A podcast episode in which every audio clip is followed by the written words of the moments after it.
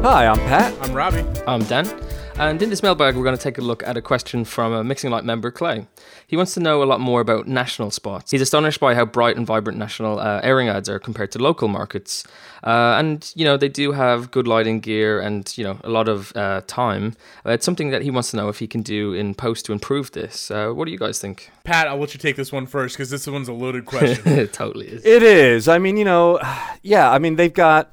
Oftentimes, it's also a question of, of shadows and highlights. And one reason it looks vibrant is because maybe they've turned some lights off and they've got some shadows that play against the highlights. One reason they've got it looks very colorful is because they've got areas of the image that aren't colorful and the way the costume design is, the art direction. Like, there's a lot of things that go into creating a colorful, vibrant, kind of poppy image that go beyond just where we set our blacks, where we set our highlights, and how much saturation is in the image. I agree. I mean, there's almost nothing you can do in post production to replicate a 40 ton grip truck and 12, 12 gaffers on Exactly, set. man. You know what I'm saying? If you've ever looked at, I mean, car commercials are a perfect example. If you've ever looked at a breakdown of a car commercial and the tow car that they have and how they have, you know, 27 cameras on different angles, and even as they're dragging a car through the hills of, you know, um, Malibu and Santa Monica in California,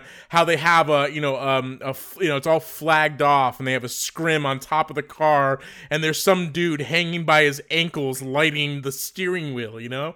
Um, you can't, you can't replicate that. You really, really can't replicate that.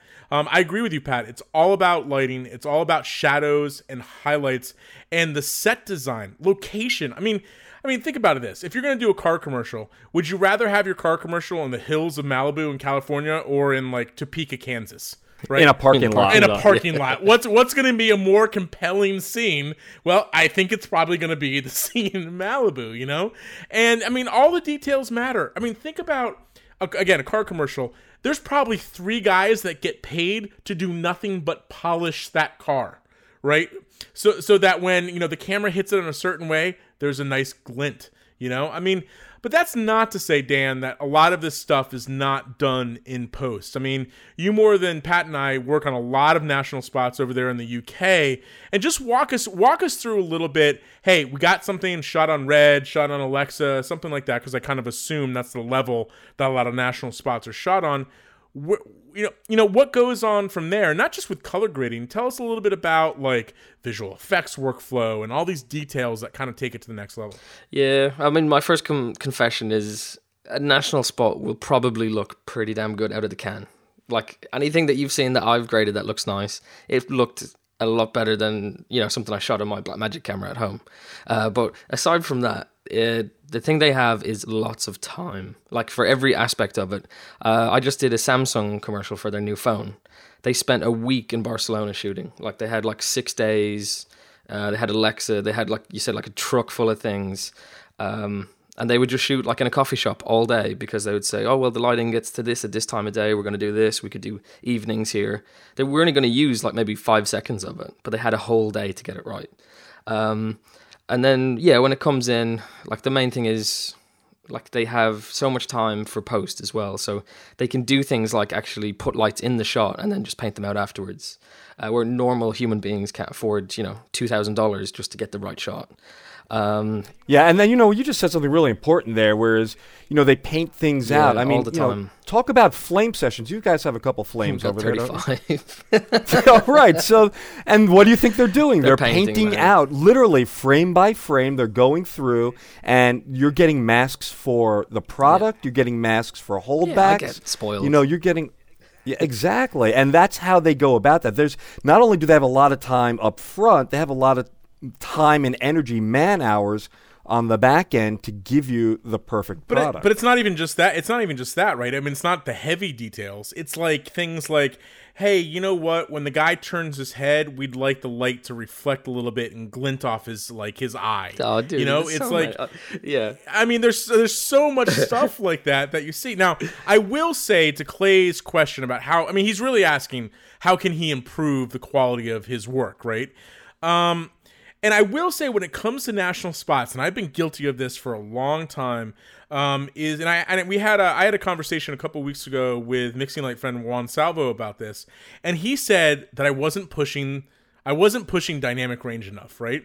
Because I work with I work with a lot of content where I'm kind of like, oh, it's inside, right? The highlights should be at 70, you know, or 65 on a waveform and stuff like that. And one of the things that he said to me, he's like, dude, it's all about 100 and 0, right? Cranking that thing so it's just Or bright if you're me, it's, and it's vibrant. 105. right 105 and then it's about taking that saturation knob and pat you've done this in a lot of uh, training movies that i've, I've watched of yours over the years hey let's crank it all the way up and then just and then just dial it down to where it's like just passable and i Yeah, think, where it looks human again. Like make them make them unhuman, and then dial it back until they look human again. And and just focus on skin tones. Let everything else go out, and then you start managing everything else to to you know bring it all back. Uh, Right, where where I think when I come to spots a lot of times, I'm guilty of like being too conservative, not pushing it high enough, not adding a lot of saturation because you know that's not the way that films are done. That's not the way that you know a lot of uh, TV work is done. It's not pushed that much. But when it comes to that kind of glint and shiny aspect of national spots, it's all about. It's like put you know what's the Spinal Tap thing? You know, turning Turn it it up to 11. to yeah. Yeah, Yeah. you know that's the thing with those spots. Well, and I, I think the other thing too is now if you take a look at uh, long form and compare that, I mean, sometimes on long form, uh, you know, I will worry a lot about you know the peaks on the in on the interiors need to be lower so that I have contrast between scenes. Um, you know, so that when I get outside, it feels brighter because it actually is brighter. But you take a look at summer blockbusters, and the summer blo- blockbuster look does not make that distinction. It is a 90 minute car spot, you know, or you know, a 90 minute like phone spot, you know, where everything is just cranked. Yeah, and I, I think I, I mean I think the other thing that Dan you can probably speak to because you do a lot of this. After a certain amount of time, you kind of just like I don't know, kind of just know that you set your levels at 100 and 0 or whatever, right? With a lot of these spots. I find myself still challenged from time to time when I do spot work going, where should my brightness be? Where should my blacks be? Um, but I think that, you know, you look at people, you know, like the Dave Hussies of the world and other high end commercial colorists and music colorists, they just go, yep, 11. Hmm, you know, Yeah, I it's envision, true. I envision.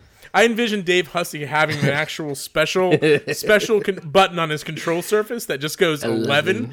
and the next thing you know blacks are black whites are like super white and everything is just saturated hmm, like that's uh, something like if Clay wants to improve on his say commercial look, uh, there's one thing I notice I have to do on every commercial because we push it so bright, is I have to control the highlights like so much with Windows. Um, like the way I used to grade was grade everything up, but now what I do is I say the product is a bowl of cereal or something like that. I would grade just that bit of the picture to look perfect, and then I look at the rest of it. and Everything's overexposed. There's hotspots here, hotspots there. Saturation's crazy, and then I just window and bring that all down. Uh, Resolve 11 has this new highlight knob. I love it. It it does a really nice gentle roll off, and that that's the thing that um if you've seen one of my grades say on Node One, you probably laugh at it. Like everything's clipped, everything's all over the place, but the bit in the middle, like the the product, looks perfect. Um, so yeah, I think that's the thing. You really need to do localized contrast to get that national spot look. That's a great tip too, because that's a that's a lot of what I kind of talk about too, which is, and I just because I'm usually grading people, not product. That's my approach: is ma- do whatever you need to do to make the people look the way you want them to look. Forget about the rest of the image, and then bring the image. Yeah, because. I, I used to go, oh, I can't go any brighter because the window's going to get burnt out. Now I go, burn Yep. the window out. I'll fix it later. You know, I- there's always a way to fix it. You know, you can use a. I don't. I tend not to do keys, just mainly um, power windows for that kind of stuff. and and layers. Do you use a lot of layer? Uh, not in- as in much anymore. But I, I have my own unique. You know, all, all exposure changes are before any LUTs or contrast adjustments. It means nothing, but it just in my head it gives me, you know, nicer results. it's like well, and what you've got is a work. Well, it's called a workflow, right? So you've got like you've got structure, so you approach every every job the same way in terms of broad outlines, but how you attack a precise shot will change from day to day and product project to project. I, I I agree with all that. So hopefully, Clay, you have an idea of how to kind of hopefully improve some of your uh, some of your projects. Just keep in mind that some of this totally out of your control. You know, if you're doing a local spot, you know, over in Anchorage, uh, Alaska, where you are, which by the way, I'm totally jealous. Got to get to, got to get there one of these days. Um, you know, just keep in mind that you're probably not going to have 35 flame operators like Dan has at his disposal uh, to do a lot of this detail work. Maybe you won't have a 40 ton grip truck. Um, but I think it's just about pushing it. I think it's just about you know kind of uh, pushing the limits on something to get that gloss. And again, like anything else in color grading, the more that you push the limits and the more that you practice, eventually you'll hone in on what you like and kind of uh, what works for uh, for you know your projects and your clients. So for mixinglight.com, I'm Robbie Carman. I'm Pat Inhofer. I'm Dan Moran, and thanks for listening.